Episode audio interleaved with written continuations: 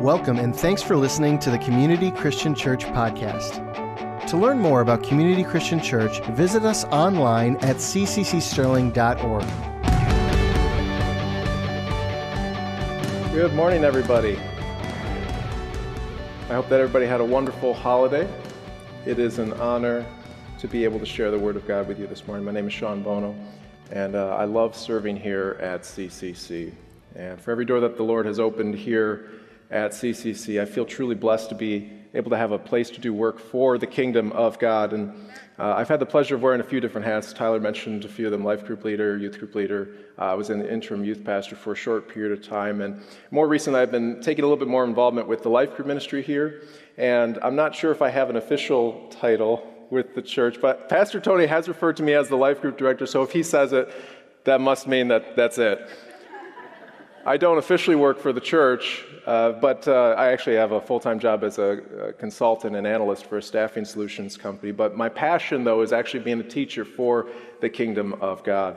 And so much so that down the road, I believe the Lord's going to call me into full time ministry someday. So I've been preparing for that, and I've been pursuing my Master's of Divinity degree since 2013. Recently, Pastor Chris, he invited me to speak this morning for the 4th of July Sunday on the topic of freedom and to preach on anything that the Spirit led me to. And I immediately got both excited and scared at the same time. Be- because usually I've jumped on a bandwagon of a sermon series that has already been going on, or I've gotten with a team to prayerfully consider the direction of where the message would be going. So I wanted to take the open invitation seriously. And while planning today's message and through the prayers of asking for the Lord for guidance, he surprised me with the primary text of Hosea 2 this morning. Now, the book of Hosea, it's certainly one of the more unique books of the Bible. Hosea is chronologically the last prophet for the northern nation of Israel before the Assyrian invasion, where they come and take everybody away into exile, right? Because Israel splits into two, two kingdoms northern nation of Israel, southern kingdom of Judah. Now, we certainly know that the southern kingdom of Judah, after northern nation of Israel uh, uh, is uh, uh, invaded by Assyria, the southern kingdom still goes on for another 135 years.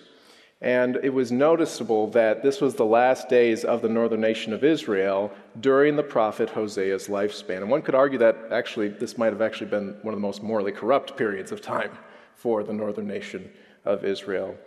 And to get an idea of what was going on, we can look at 2 Kings chapter 17 to get a glimpse of what was going on. So this is verses 5 through 18. And, and if you have your Bibles, you'll see this is a huge span of Scripture. We're not going to read the entire thing because it's just such a huge laundry list of items. So what we've done is we've done a little bit of the trim work here, and it might help to read actually on the screen for just this passage here.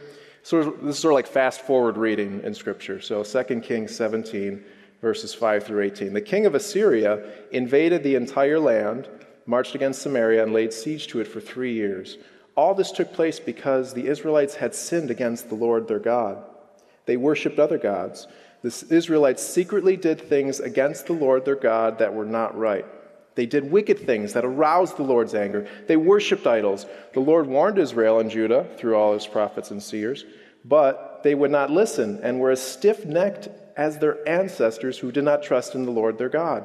They rejected his decrees and the covenant he had made with their ancestors and the statutes he had warned them to keep. They followed worthless idols. They forsook all the commands of the Lord their God. They sacrificed their sons and daughters in the fire. They practiced divination and sought omens and sold themselves to do evil in the eyes of the Lord, arousing his anger. So the Lord was very angry with Israel and removed them from his presence. Only the tribe of Judah was left.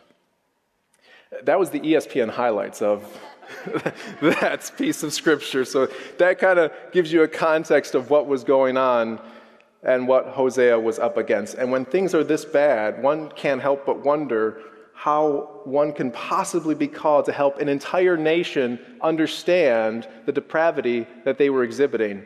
And not only that, but also to have the nation be encouraged to repent and return and turn from their ways and instead seek the Lord.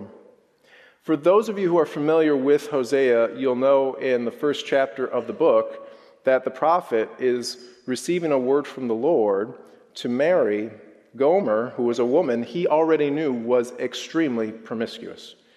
And that word I use from the NIV is actually being quite kind. Some translations use the word harlot, and other translations use less family friendly words, if you're catching my drift.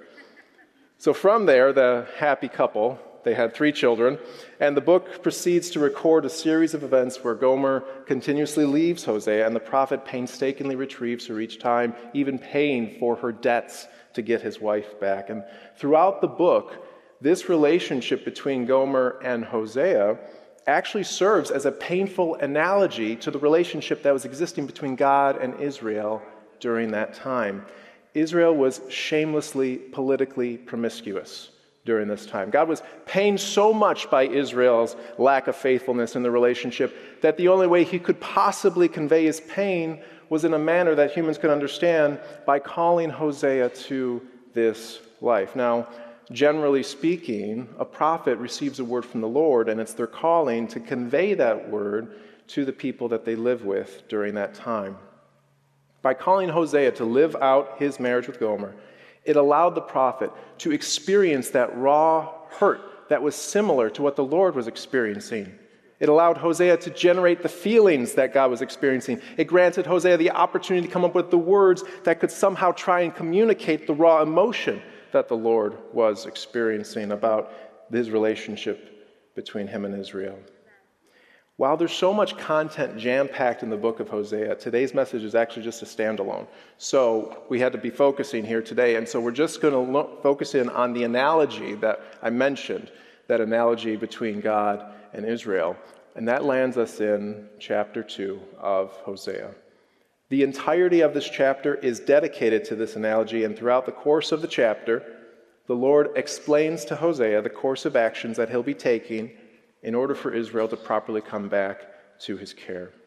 And perhaps for the sake of today's conversation, it might actually be easier to start at the end to see where the Lord is going with his relationship with Israel, and then to go back, kind of like with a wedding rehearsal, you know, where folks kind of come up on stage at first and you see where everybody stands and sees, and when everybody's good with that, then you go back to the beginning, then you retrace your steps back up. We're, we're, we're going to kind of do that today. So we're going to retrace his steps after going to the end first. So if we could, Let's begin with verse 14 of Hosea 2 and then read through verse 20. Therefore, I'm now going to allure her. I'll lead her into the wilderness and speak tenderly to her. There I will give back her vineyards and will make the valley of Achor a door of hope. There she will respond as in the days of her youth, as in the day she came out of Egypt. In that day, declares the Lord, You'll call me my husband. And you'll no longer call me my master. I'll remove the names of the Baals from her lips. No longer will their names be invoked. In that day I will make a covenant for them with the beasts of the field, the birds in the sky, and the creatures that move along the ground. Bow and sword and battle I will abolish from the land so that all may lay down in safety. I will betroth you to me forever. I'll betroth you in righteousness and justice, in love and compassion. I will betroth you in faithfulness, and you will acknowledge the Lord. Some translations say, and you will know the Lord. This is a beautiful description of an amazing relationship that the Lord will have with Israel. It's a description that portrays mutual trust, loyalty, dedication, and faith in one another. God persuades her, leads her into the wilderness where she acknowledges and truly accepts that she needs to be dependent on the Lord. And that calls back to the time in Exodus when Moses led the people out of Egypt and uh, where God's people truly came into a season of spiritual growth where they acknowledge that they were completely dependent on the Lord. On, on one hand, it's a season of the Israelites that were extremely complicated and difficult. But on the other hand, it's also a highlight in the history of the Israelites because it fully pointed to the glory of God and how powerfully He moved at rescuing them from their captivity in Egypt. This piece of scripture from Hosea here, it also is a description of restoration, where lands lost to the enemy are reinstated, and also to lands that were cursed are now blessed. That valley of Achor there, I, I actually never really remember what that was, so I dug into it for today. That actually calls to uh, a story in the book of Joshua, chapters 6 and 7, where an Israelite man named Achan he took and hoarded items for himself from the treasury of the house of the Lord. Now, this is going back to the book of Joshua. We're all familiar with the story of Jericho, where they walked around the city, uh, blew their horns, shouted, walls crumbled. They then went in and declared victory on the city. Well, the items that they got from that victory were gold, silver, and other things, and they collected them, and they were supposed to be devoted to the Lord to be in a treasury for the house of the Lord. Now, because things that were devoted to the Lord were taken by Achan, God knew about it, and Israel started to lose some battles after the Battle of Jericho. Even though it was only one man who took things from the treasury of the Lord. It's important to note that in Old Testament times, the moral impurity of a nation was affected by the moral purity of those within the nation. And this is calling back to the Old Testament times of the sacrificial system. This is why they had that in place. Because the idea was is that if a lot of people started to be morally impure in the land, that would sort of add up, and then Lord wouldn't want to live there because he doesn't want to live in a place where it's morally impure. So the sacrificial system was put into place to hopefully balance that out. But of course, we all know that that sacrificial system got abused, and that's a, another story for a different day. So even if a few members, or even one guy, took things from the treasury of the Lord, this was considered an act of moral impurity that the entire nation was responsible for, and that's why Israel started to lose some battles. So after they began losing those battles, and they started to wonder what was going on, God gave them a word.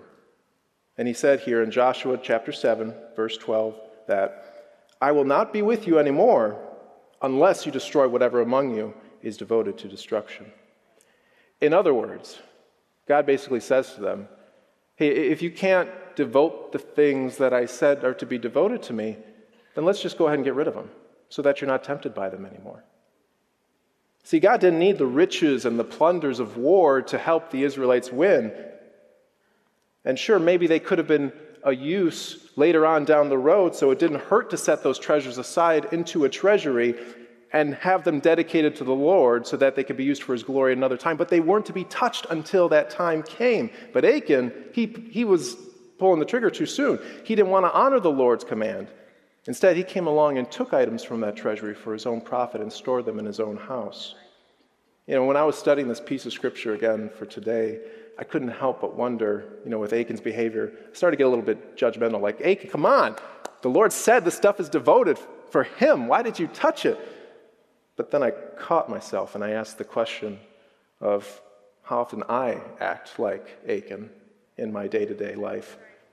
You know, the Lord mentions in our text today in Hosea 2 and 12 that Israel, she's got the audacity to say that her vines and her victories and hers were all obtained by her lovely political relationships that she had at the time. And so I thought, how often have I gone through my day to day job and thought that everything, all my accomplishments and successes in my day job, were because of me and my talents, when in fact, in the first place, it was God who gave me those spirits, spiritual gifts and those talents to be able to work the job in the first place. All, the Lord also mentions here in our text, Hosea 2 and 8, that Israel, she didn't even acknowledge or notice that it was God Himself who gave her all of the resources which she ended up squandering away on idols. And I thought, how often have I burned my paycheck on things I wanted first instead of needed, instead of tithing to the Lord first? Could these things that take precedence in my life over my household's tithe, could they be idols that I have in my life? The more that I thought about it, the more I realized I was actually more like Achan than I like to admit. You and I are blessed with good things that are given to us from the Lord. And some of those things, they're to be devoted to God. They could be a portion of our finances, our job, our home. It could be different. The Lord has a way of communicating that to us because it's different for everybody.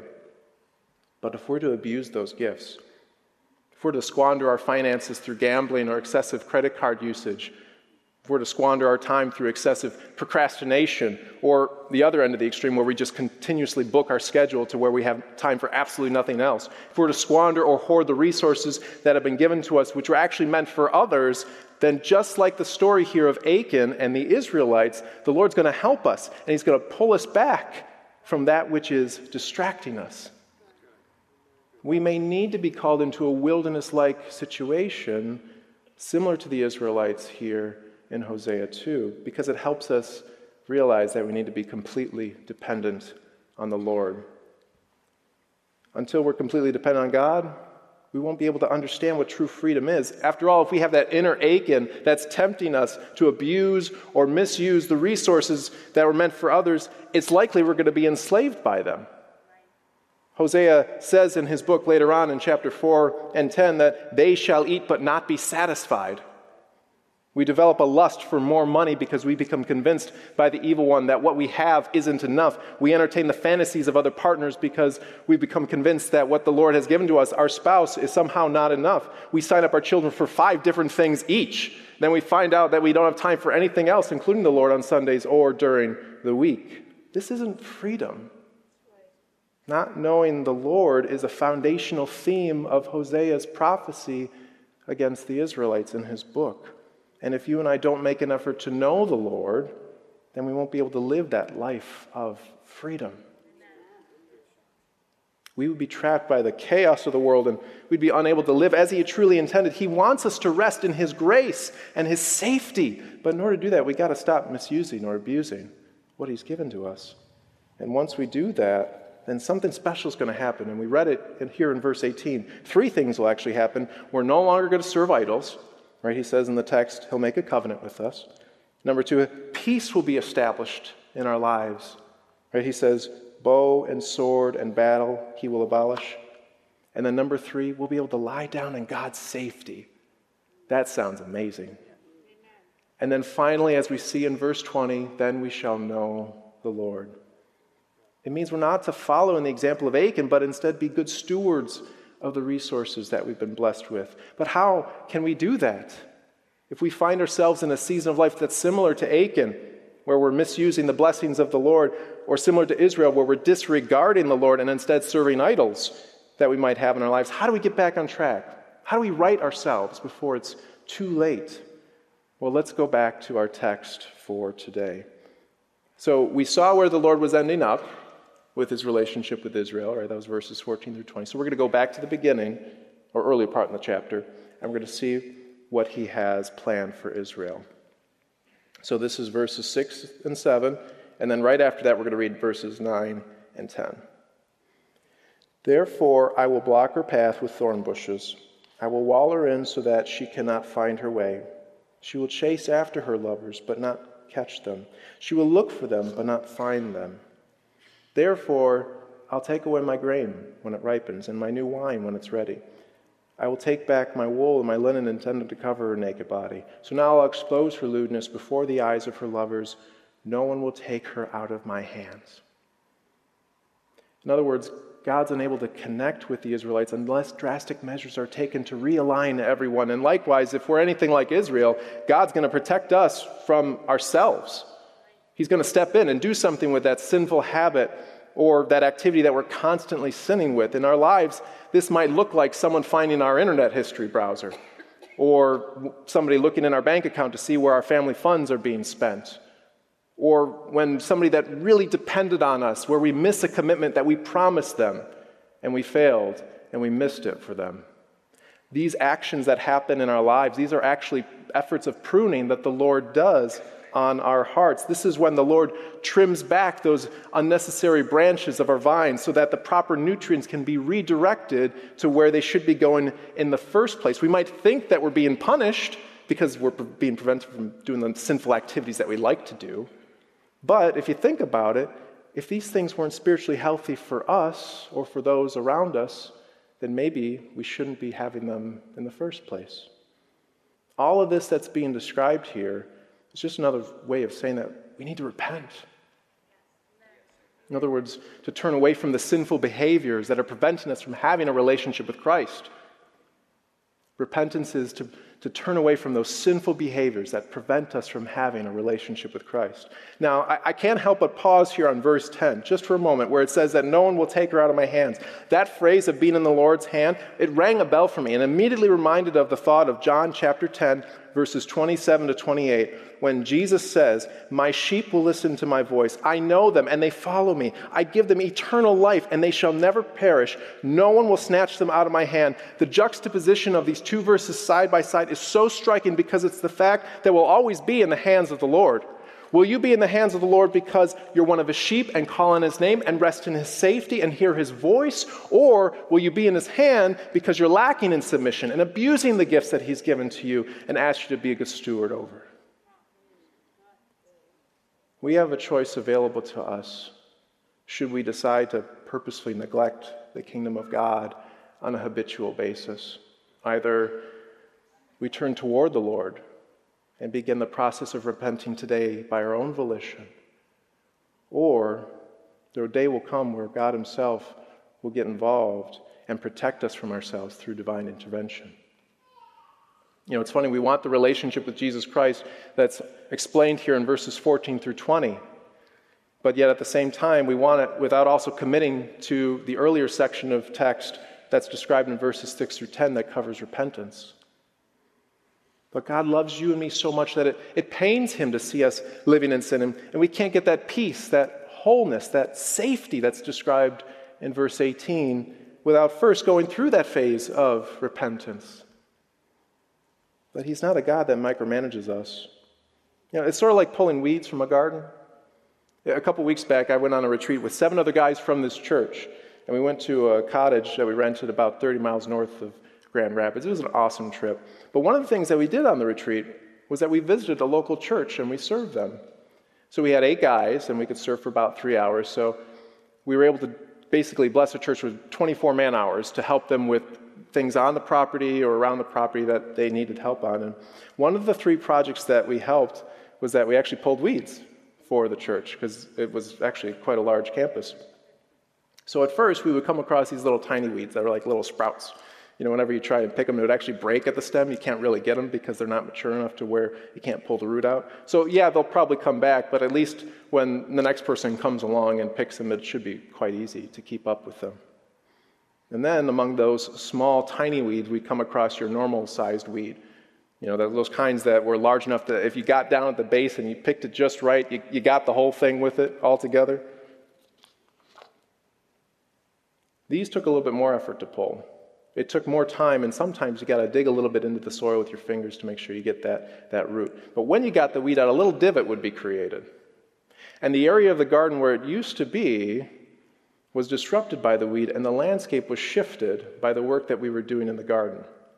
Well, I was going around the perimeter with one of the other guys, and then there was this partition fence sort of a thing, and I didn't know it was behind it until I finally made my way around there. And then I looked behind there, I saw it was the air conditioning units. You know, usually folks hide that with a partition fence of some sort.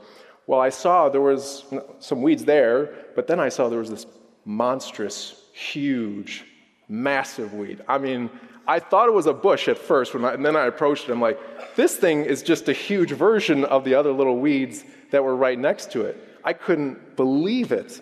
And you know, maybe perhaps the individuals that worked or volunteered at the church, maybe they just didn't get around there that often because it was hidden behind there. And I know it wasn't a plant or a bush because nobody plants bushes or things like that behind a fence to be hidden.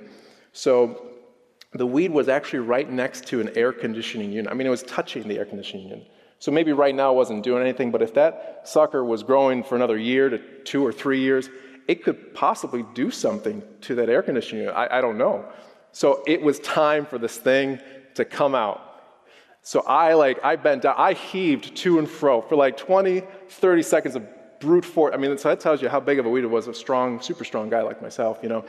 So I was just, I was rocking this thing back and forth for that long, and then finally I pulled this thing out. There was a massive ball of weeds and dirt at the bottom, but I tell you what, the, the ground from where I pulled it, there was a huge crater where it used to be.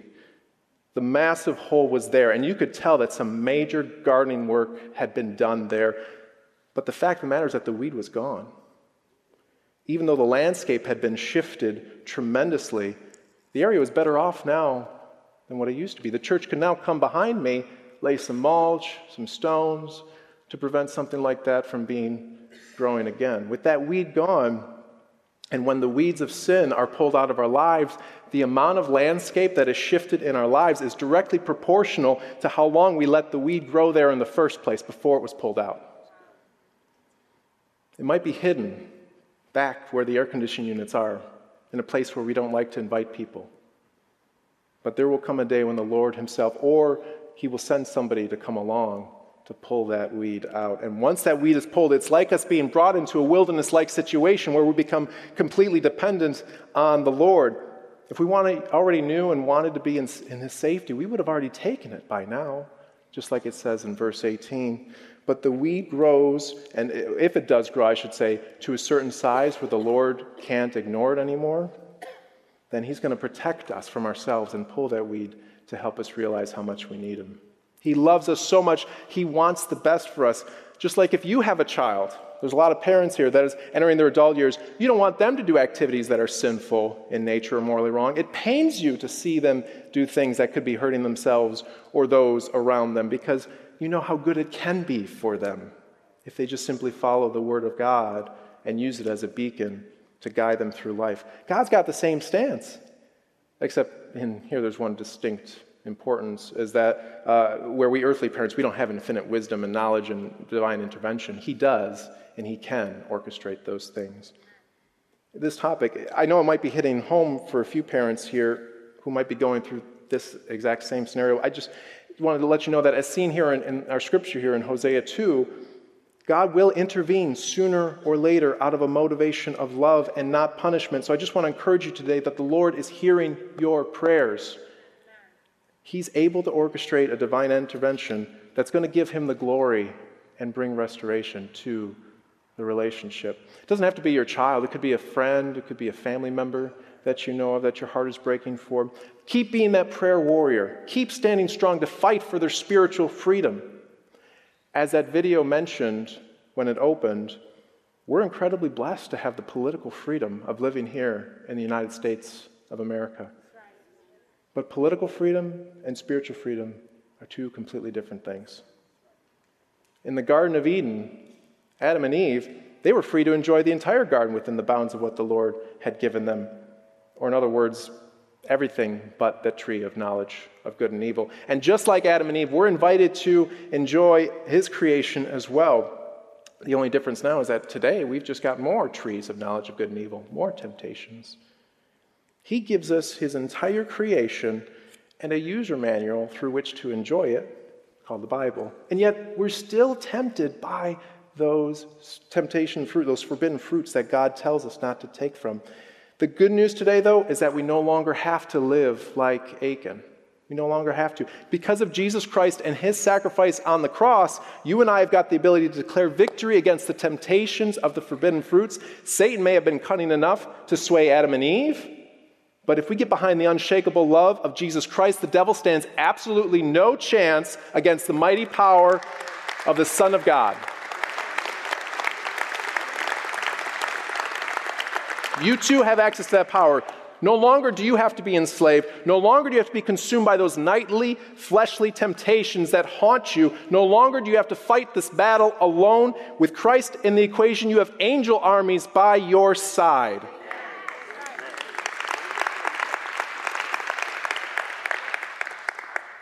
As we're wrapping up today, if, if you or, or someone else that you know is close to you is being held by a sin that's imprisoning your soul or their soul, can we, can we pray with you today? We'd love to hear your story. We, we have members of our prayer team where it's their passion to be able to uplift you or someone that you love and care about in prayer, to share the spiritual load with you, to encourage you and help remind you that you are not alone in this battle. So we're going to have team members up front here. If you're ready to claim your freedom from the devil's grasp and repent from a sin that's shackling your life, we'd be honored to share this victorious moment with you today. Or if you'd like to pray for someone that you know, whether a family member or a friend of yours that we can help intercede for, we'd be honored to join you in prayer and cry out to the Lord alongside you for that person that your heart is breaking for. I'm going to pray and dismiss in a moment. And, and as I pray, we can have some team members walk on up to join us. And, and if you'd like to walk up as well as I pray, you're most welcome to to join us in the front. Let us pray. Lord, we give you thanks for today. Lord, we cry out, we want to know you today. We're done being spiritually promiscuous with idols in our lives. We ask for protection from misusing or abusing the resources that you blessed us with and stand against the Achan like temptations that Satan throws our way. Lord, we desire the peace and safety of a covenant with you. Because of that, we ask for the strength to repent from the sins that are preventing us from having a relationship with you. We ask for the perseverance to stick to the commitments that we're making today in the Spirit for you. And Lord, we give you all the honor and the glory and praise in your Son's mighty and precious name. Amen. It was an honor to be with you this morning. Please take our invitation for prayer for either yourself or for someone that you know that you'd like to pray over today. God bless you all. Thank you. Thanks again for listening to the Community Christian Church podcast. For more messages like this and other resources, visit us online at cccsterling.org.